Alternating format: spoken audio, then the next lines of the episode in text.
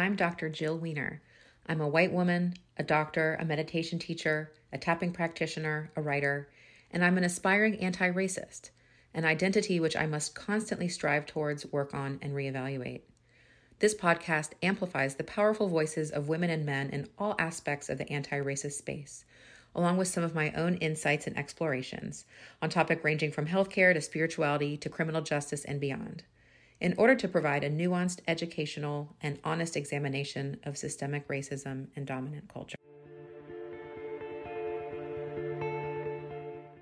Before I start, I would like to do a land acknowledgement that this podcast episode is being recorded on the stolen Creek and Muskogee lands.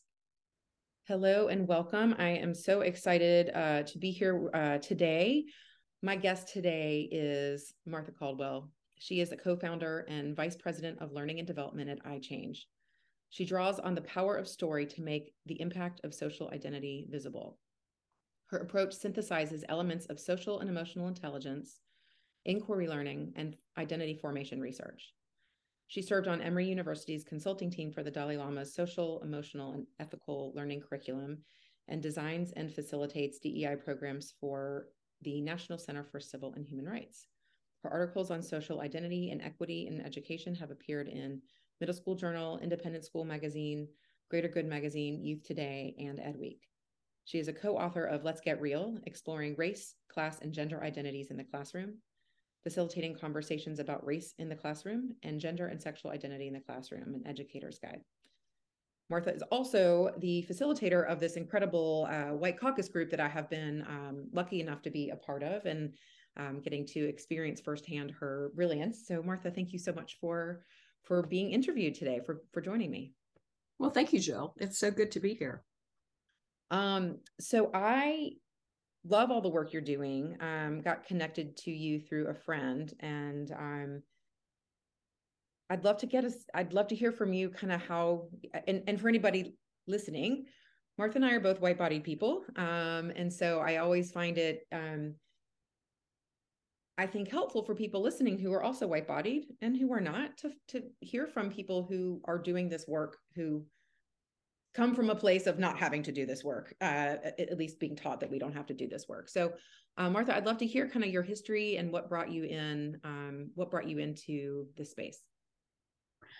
Okay, um, I'll go way back then. I was raised in a very small southern town that was probably 67% Black. And I was, of course, a white person, and it was during the era of segregation. I give myself away by saying this, but I go back pre civil rights movement. So, as a, a, young adolescent, I was watching footage from the civil rights movement on television, and I was very conflicted because I had not had racism ever challenged in my life. It was sort of a given. Uh, white superiority really was what was the given. And so I went through that conflict, and the schools were integrated, and I started to see firsthand that some of the lies that I had been taught were just that lies. And so it was a slow evolution of trying to find my way without a lot of support. And in fact, conflict within my family over my changing belief system as I began to learn more and more. And and ultimately what happened was i joined a, a group of other people who were committed to uh, anti-racism and really evolving awareness more than anti-racism. It wasn't just racism it was also sexism and other kinds of isms that we were were just like caucusing to talk about how we could evolve our consciousness, what action might look like in this realm. And I became quite committed. And as I did that, I began to form relationships with people of color. And that was really, I think, for me, the game changer, because I think uh, one of the things we talked about in our last um, group of white racial equity advocates was you know what we lose by being segregated from uh, what white people lose by being segregated from each other and i got you know i i began to form really close and wonderful relationships with people of different races and it was it changed my life and i realized what i'd been missing. So um, that then i think takes my commitment to a very personal level where it's also about my my evolution, my growth, but also my life and my relationships and my feeling alive. So it's very personal to me. And when I do this work, I'm doing it not just for other people, I'm doing it for myself.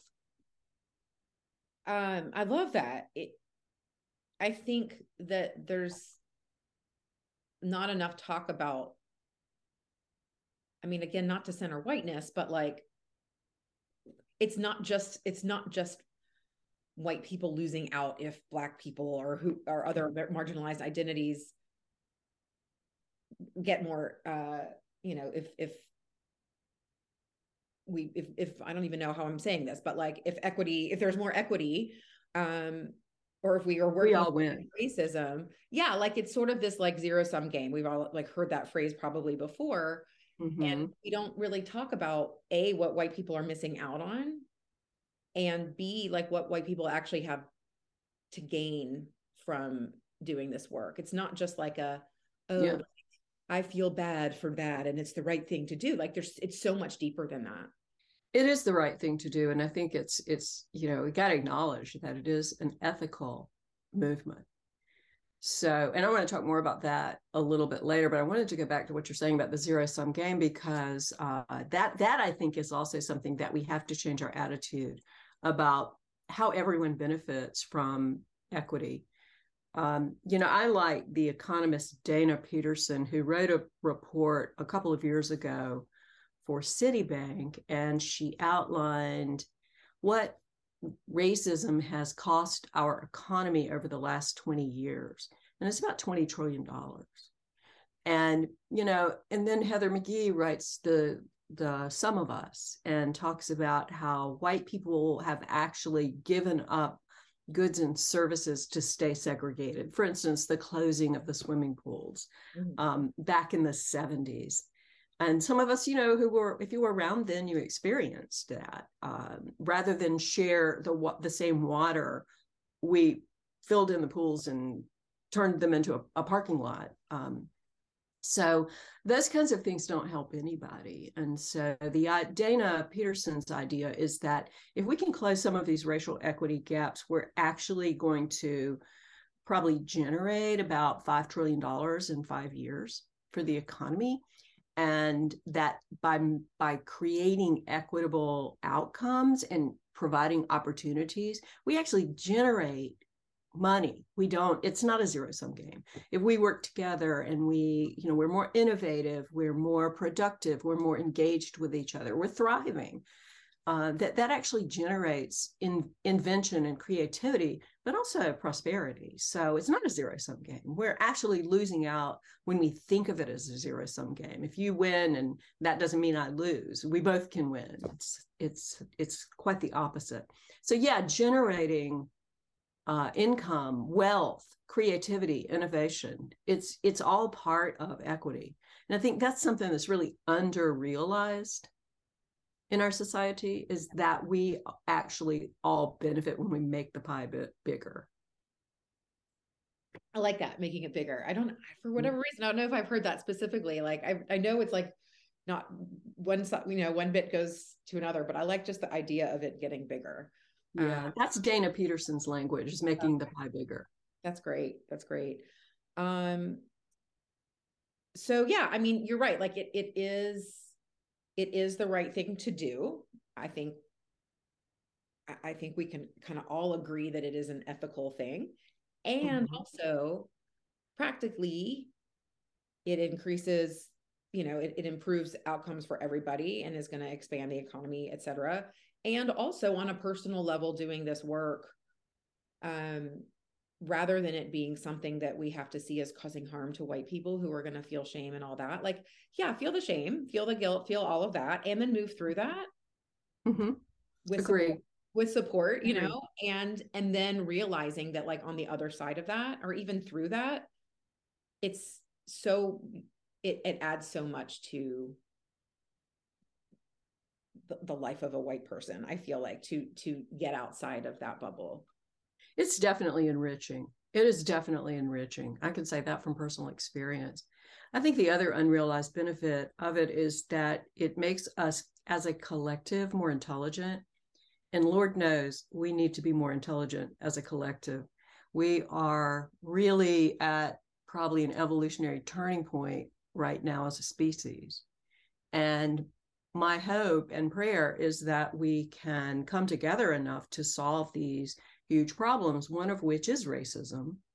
Uh, but all of the all of the issues around climate, you know, I really feel that by joining together around race, it, we can create a template to solve the other problems. But you know, there's all this research about how how inclusivity creates uh, an environment in which innovation thrives. And that's kind of a given if you're in the business community. You may not understand how that happens. How does inclusion, diversity and inclusion make us smarter? And it's really a no brainer. I mean, you, I've asked groups of 13 year olds this question why do you think this is? And they're like, oh, it's because you have different perspectives offering insight and so of course it's going to you're going to build on each other's perspective and it's going to make everybody better decision makers. So it's a no brainer, but putting it into practice is another thing. But I do believe that that very notion that we're smarter together and better together is is something that will drive evolution. And when I think about the work that I do, you know, it's in the context of I love people. I love humanity. I want to see humanity thrive. Mm-hmm. And uh, and I think this is some this is this this the work we do around race is absolutely key to our future as a species. If we can solve these problems, then we have a template to solve other problems that are they're equally pressing. But I know as a teacher, I found when I worked on these issues with my students that they weren't really ready to talk about climate. They wanted to talk about their relationships with their friends. Mm. And race was an issue and gender was an issue and sexuality was an issue for them in their relationships with each other. And that's what they wanted to talk about until when they resolved those relationship issues, then they were ready to talk about bigger issues of climate. So I'm, I'm, it makes me wonder if we have to solve the problems of race and gender before we can really be qualified to solve climate. It's also interconnected, which is something that I like keep learning. Absolutely. It's mm-hmm. all well, I was having a conversation with someone. Um, gosh, it was about oh, anti. We are talking about anti-fatness and anti-blackness. Mm, yes, that started with anti-blackness. You know, like it's all rooted. It's all rooted in anti-blackness and racism, and so mm. I feel like you're right. If we do start with that, or if we do figure out a way to navigate through that, then all the other that's kind of right. like baseline. Yeah, even within the, the general field of, of, of racism, anti-blackness is is really if I think if that were our focus and we could really make some mileage against anti-blackness, it's kind of a double negative against anti-blackness. Mm. Uh, you know, that would serve all races. Yeah. Yeah. Um, how did you I want to go back for a moment to, I mean, you you didn't talk specifics about your childhood but you you know like you you were you said like i was like programmed the wrong way.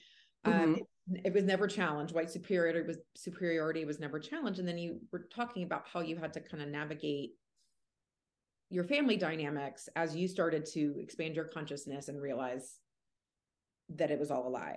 How do you have any advice on how because i feel like that's something that comes up a lot for white people and i would imagine you see that a, a lot in the work that you do with white people. Like do you have advice for people who are wanting to wanting to go against what they've been maybe taught by their family um, and and having a, a hard time with that? Yes i do. I think one of the things for anybody whether no matter what your identity is if you're doing this kind of work you really have to have a support network so if you're white and you're doing anti-racist work, and this comes up in our in our groups, our uh, white anti-racist groups, our white racial ad- advocate groups. We we change the name all the time. We're trying to find just the right words because we can't say the white group. Um, right. That sends the wrong message, and we want to be clear that this is a group for people who are are, are want to be part of this movement uh, toward racial equity. So right now it's called the White Racial Equity Advocates Group. And, and that group is for white people to find support from other white people who are also experiencing maybe some issues within their families. Um, maybe they're being called, you know, jokingly called woke or too woke. Um, you know, they, they face ridicule, they face, you know, I've had whole sessions where people talk about just the pre pre-Thanksgiving session about the fear of seeing relatives that make racially insensitive comments at the Thanksgiving dinner and how they can handle those. And they talk to each other. And this, the group, one of the one of the reasons is so white people have a place where they can talk about about issues they face that are similar. But it's also a place for white people to talk to each other. So they're not burdening their friends and colleagues of color. We don't need to be talking to our black coworkers about Uncle John and what he says at the Thanksgiving table that's where we come together to support each other. So it's actually putting in the labor with other white people. So you're not depending too much on the labor, the emotional labor of people of color. And it is emotional labor. It's emotional labor for everybody who's doing it. And so we're trying to share the labor here and help develop our skills for navigating these conversations with other white people I, I also like the work of David Campt, who's a, a black man who trains white people. I know him. And he was a you do? yeah, he's a co-facilitator facilitator with me in a um, health equity program for the uh, ACGME, which is the like governing body for uh, medical education, like residency and fellowship. So I know him well. He's wonderful. But please continue. Yes, he is wonderful, and he and he he says, you know, it's really white people's responsibility to educate other white people. Mm-hmm. And by educating other white people, we're actually um, empowering white people to be advocates for equity and justice and fairness. And that's an ethical, that's an ethical, it's an ethical drive that we all have we all have this drive to be in integrity. So, you know, by educating Uncle Frank at the Thanksgiving table, we're serving Uncle Frank. And I think we need to know from each other that we're coming from that place. And rather than becoming defensive, we have to ask questions. And if we can't talk to Uncle Frank, who can? Mm. You know, if you can't talk in your own family about this, who's going to talk to Uncle Frank? It's got to be us, other white people educating white people. So I take that from David Campt. And he also has, as you well know, um, a method for white people to have conversations with other white people, mm-hmm. which we also talk about in our groups. Um, what do you what do you do like I have a family member who votes liberal, thinks he's anti-racist, because he, I don't think he'd use the term anti-racist, but he thinks he's not racist. Mm-hmm. He's like, I did this work in the 60s. I've got it all figured out. Any conversation about it is shut down, yet continues microaggressions, continues to do and say things that are obviously not. And he's sort of like anti woke, even though he thinks he's, and I'm saying anti woke like the way it's used negatively. How do you mm-hmm. like when there's just like this like stonewall of like, I already know everything there is to know, not interested how do you suggest people continue to to work with that person and or care for themselves when that happens? Because it's hard to I guess the, I guess the first priority I would say would be to care for yourself you know protect yourself. Um but you know can we really afford to do that? And I know you know Campt's first premise is reflect. And it's like I think you're you have to stop and feel your own defensiveness and you have to feel your own feelings around what just happened. You know what do you, how do you respond when you hear that? And what comes up in you when you hear that? And then ask. You know it's all about what questions can you ask to bring that into uh, awareness for him you know it has to be a question. It can't be an argument. It can't be a debate. So dialogue is about asking questions and being curious. Mm-hmm. and debate is about confrontation and arguing. And it's not about confrontation and arguing. It's really about it's about dialogue. And so what questions could you ask that would just make him stop and think? And you may ask that question and it fall on deaf ears and you've done something to try. The other is to say um, you know to to join with him and say you know i and this is like something that we really have to develop and i i really try to do this in my groups with with white advocates is really develop our own stories about because one of the things Campt says to do is say i can understand how you might feel that way. In some cases we can say i used to feel that way. And then i learned and go on to tell your story yeah. But I think there's so much shame around being racist that we hide our stories under our shame. So the fact that some of the times I'm the when I'm most triggered, it's usually by other white people. Oh, it's almost always by other white people. And so by stopping and reflecting on how that makes me feel, why it makes me feel that way, what I see is a lot of times we hate to see our former selves in other people. So when we somebody says something that we used to feel, and of course I told you my history. So I can go back. I have felt every, I have I, it's easy for me to say I used to feel that way. I have felt everything on the spectrum. And so for me to go back and tell a story about when I feel that way and what changed my mind is way more effective than arguing. So we have to develop our stories when I've caught myself in a biased situation. That reminds me of a time when I was going to the store and I ran into a group of young black men and I tensed up and then I realized, oh my gosh, these are ages of the students I teach. I paused, I switched my thinking. I said hello to them, asked them how they were doing. We stopped, we had a conversation that was very rich, enriching, and rewarding. And it turned out I knew one of the kids' brothers. I had taught his brother. So those are the kinds of things that move people, not lecturing or accusing but just saying yeah i know how you might feel that way. I i had a similar experience and this is what happened. So enlightening through stories is i think a it's something we have to learn how to do. I love that. I love that. Um excuse me. So what what do you think where where is your work going now? Like what are you doing currently and where are you looking to kind of grow into and where do you feel like the next well okay that's I, i'm very excited because just last week something happened. I've been complaining um, bitterly on the inside to the people that i work with that we go into these organizations businesses and they're inviting us to come in and maybe it's a black resource group is inviting us to come in and train the Black Resource Group. And so I get off the phone and it's, and I know with another colleague of mine, I was saying it's so frustrating because of all the people in that organization, the Black Employee Resource Group probably needs our training the least. Not to say they couldn't benefit from it, but all of the rest of the organization is not being trained. And he said, Well, you know, that's kind of not the way it works. It's like we start with a Black resource group, and then maybe they introduce it to other groups.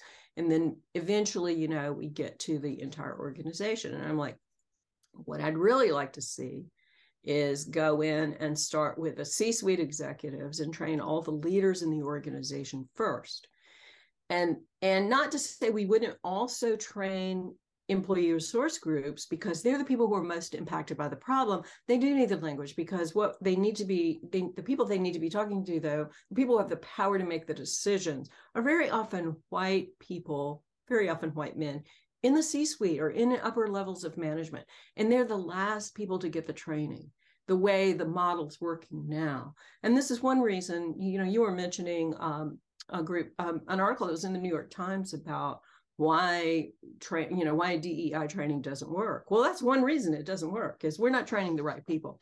I had the experience last week of actually creating a program for leaders in a very large organization and they were just ready to something had happened they were ready to hear a different kind of approach so i think that approach that right now the approach to DEI comes from the people most impacted by the problem who are often lower on the hierarchy.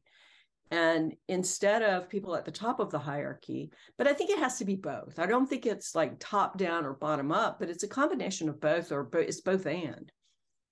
And so that's exciting to me and i think that's the a new direction that i haven't had a lot of experience seeing is really like getting top leadership people with power now are saying i need to be inclusive because they realize you know it makes us better, it makes us smarter, it makes us more prosperous.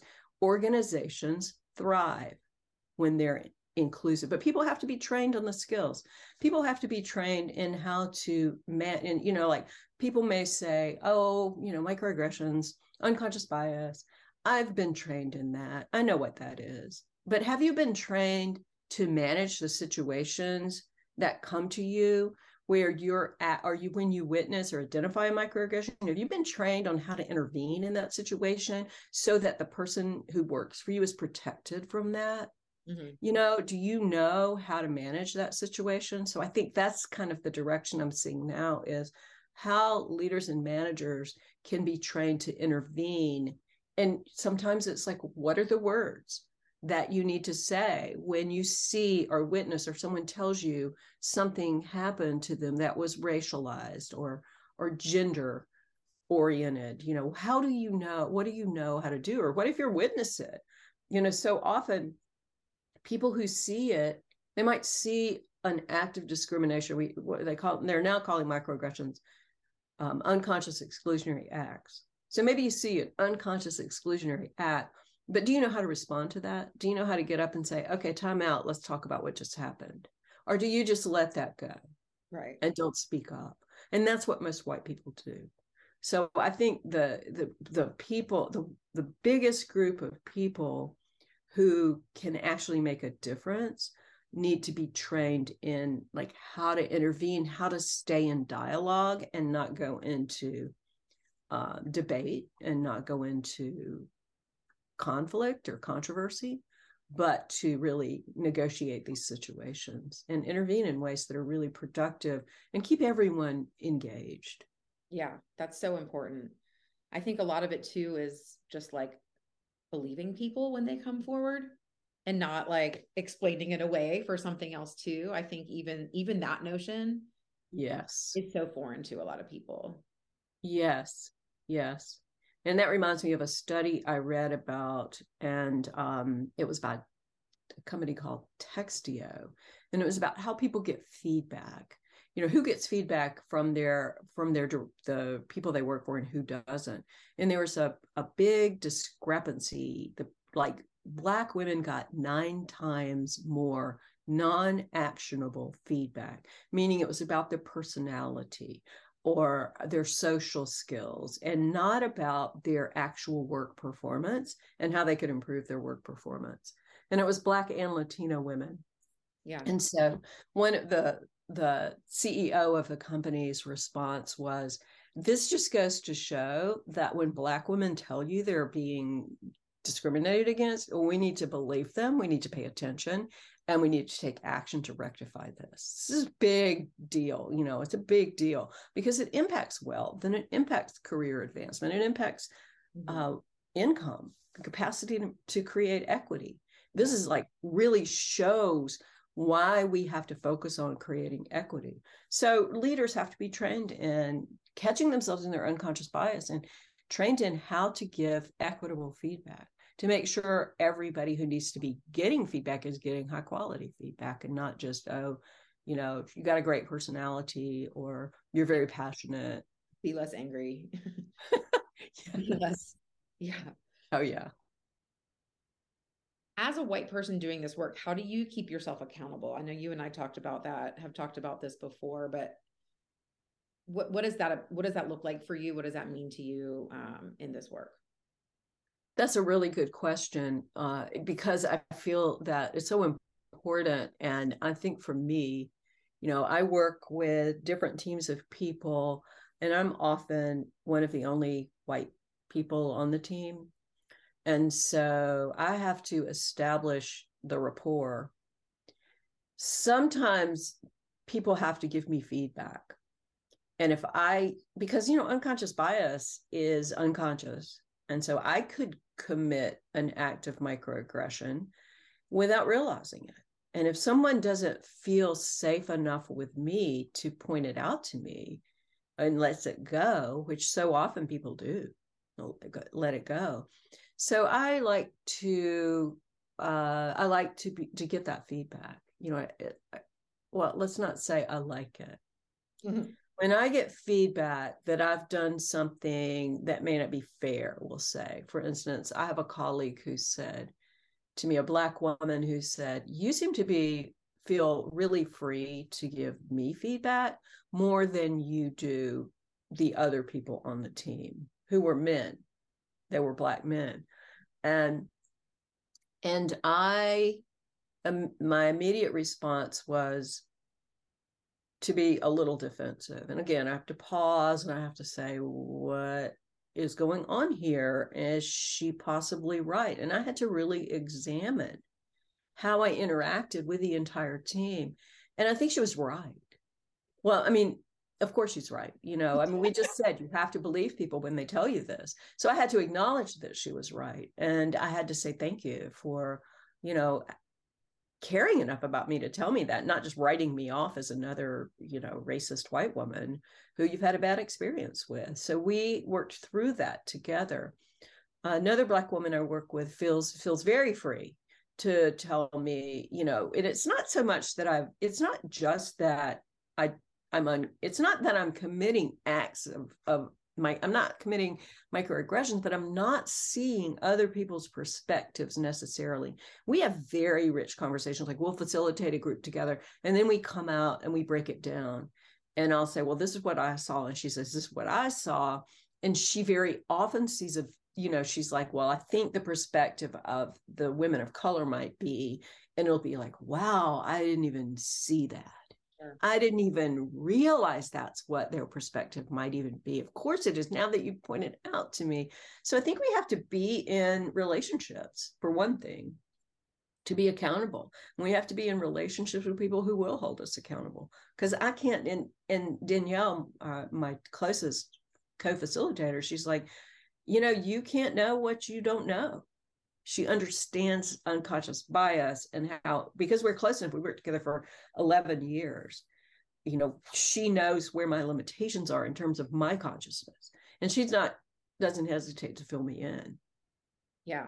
And i think one point that i want to kind of point out here because you you know it and it's it hasn't been explicitly said but like being in relationships we as the white people have to earn the trust first. This doesn't mean like you've been working with this woman you said for 20 years. So you're in a, a, trusted relationship where you can get that feedback from her or ask her to. This does not mean for any white person listening, like go ask your black colleague who you're barely friends with.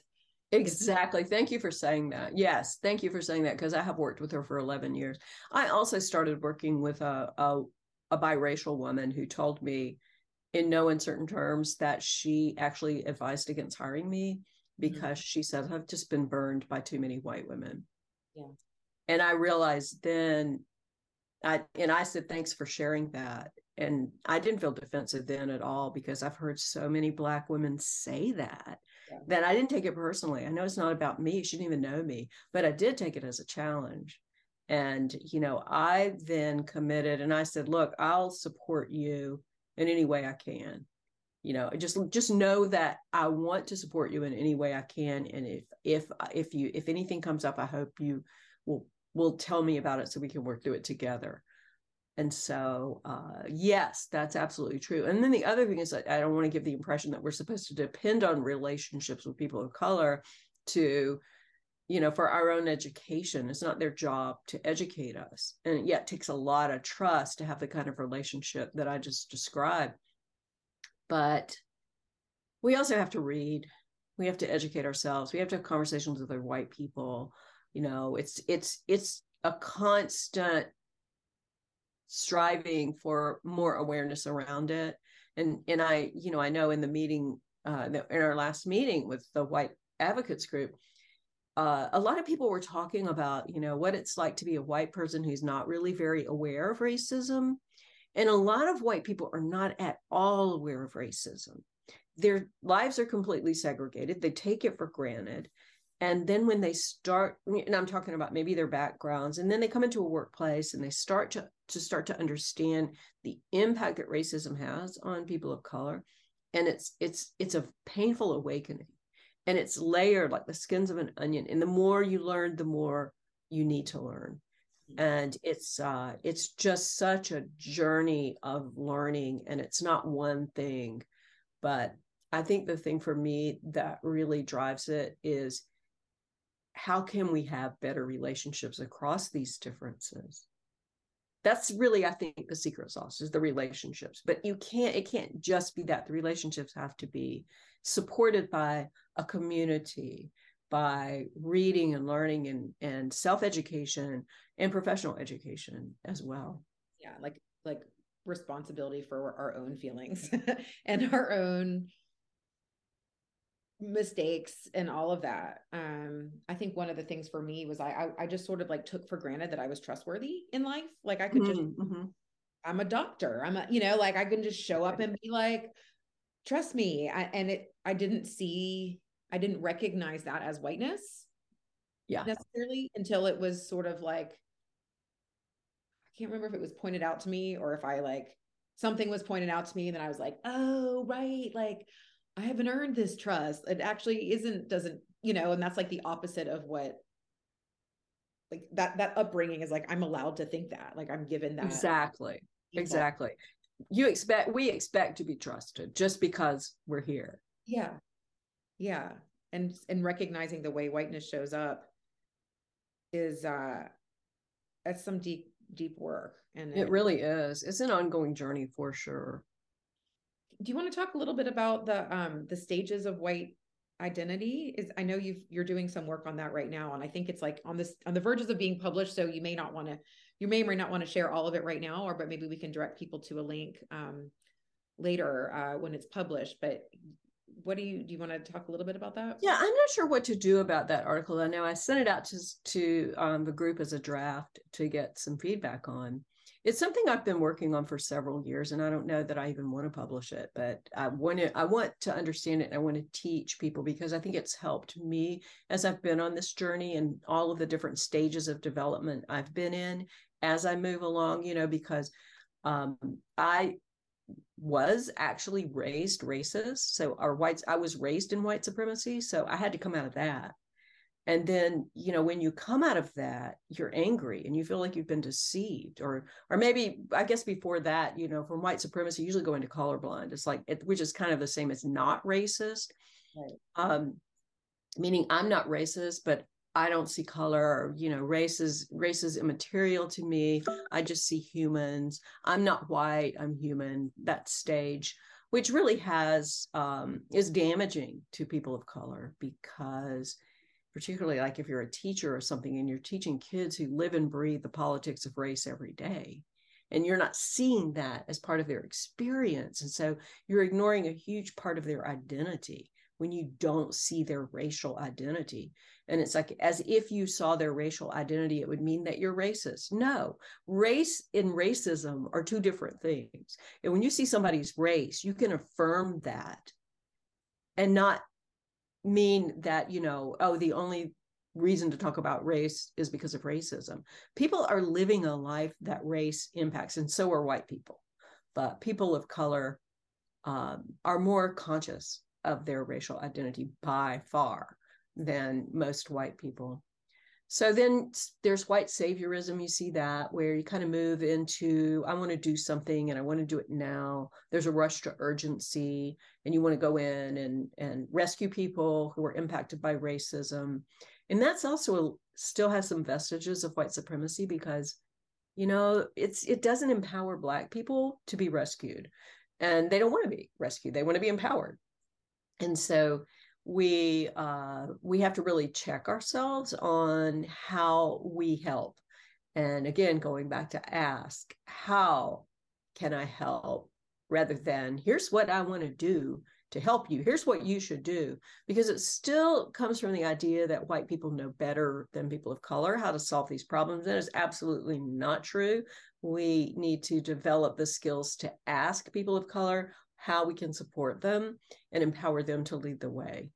So yeah so those are some of the stages and it you know it goes into um, the stage of i want to do something but i don't know what to do. We've already talked kind of about talked a little bit about that to disidentification which is you know we're always trying to prove i'm not like those other white people. And this is where i think we get the denigration of the term woke which we actually want to be woke it was always a compliment I know the first time someone called me woke, it was Oman Frame, who is the co-founder of iChange Collaborative, and he introduced me to a friend of his, and he says, "This is Martha. She's woke." And I was just so honored to be described as woke. And now it's become, you know, a denigration of someone to call them woke. But yes, woke just means you're aware of race, and not not racism, but you're aware of race and you're aware of your own race. Mm-hmm. But sometimes people become aware of it and they want to disidentify with whiteness because they can't really separate their personal identity from whiteness, the identity of whiteness. And so you just want to prove that you're not like those other white people. And uh, from there, you go into a more nuanced position of I can be white and I can be an advocate for people of other races. I can be an advocate for racial equity.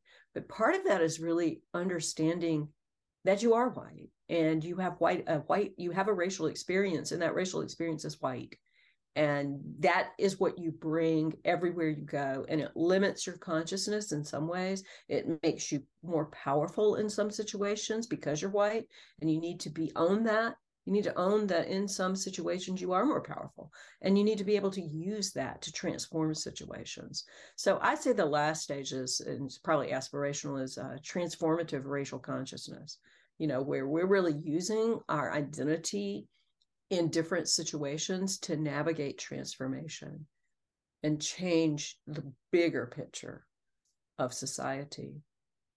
I love that. It's so powerful. I do hope you publish it. Oh, good. I'm glad to hear that. I'm not really sure what to do with that. Yeah, yeah. Um, well, how how can people work with you, reach you, hire you, learn from you, all of those things. Because I'm lucky enough to get to interact with you on a semi regular basis. Um, and I'm sure everyone listening is going to want to do that as well, or lots of people listening are going to want to do that as well. Well, we have a website, uh, www.ichangecollaborative.com, and you can go to the website and see some of the work that we do. Uh, all of the work that we do is not on that website because we do consulting and so we're always creating programs. We're also i'm also on linkedin uh, martha caldwell on linkedin and also i'm on i, iChange collaborative is also on linkedin. And those are probably two. You can email me at martha at ichangecollaborative.com there are many ways to contact us. What are some of the programs y'all offer? Well, we offer consulting, we offer coaching, we offer leadership training, we offer firm wide training, we have a foundational series that we offer, and then we have a deeper dive series into DEI topics. And uh, and we facilitate employee resource groups. We do uh, facilitation training. We do a little bit of everything. In the affinity groups though that we're talking about what we're called the, the white racial advocacy group is free. And you can sign up for that. You know contact me or look it's on linkedin right now. Uh, those groups are free. And so we we we invite everyone to come to those. And we have one for uh, bipoc folks and we have one for lgbtq folks and then we have white racial equity advocates those are the three that are running right now Mm-hmm. And we, so we're really, really, those are great ways to get in, find community with other people who are doing this kind of work. Like I go back to, you got to have your support network. And so we're offering support networks for people who are committed to doing this kind of work. That's amazing. Um, so I will put all of those links in the show notes. Martha, thank you so much for sharing your experience, for you know sharing how how story can can really um, illustrate and and take help white people take ownership of where they've been and use that to make change i think that's so powerful um, and just everything else we talked about so thank you again and um, again all of her links and everything are going to be in the show notes anything any last words you want to share No, thank you so much, Jill. This has been really fun. Uh, wonderful. All right. Thank yeah, you. enjoyed it.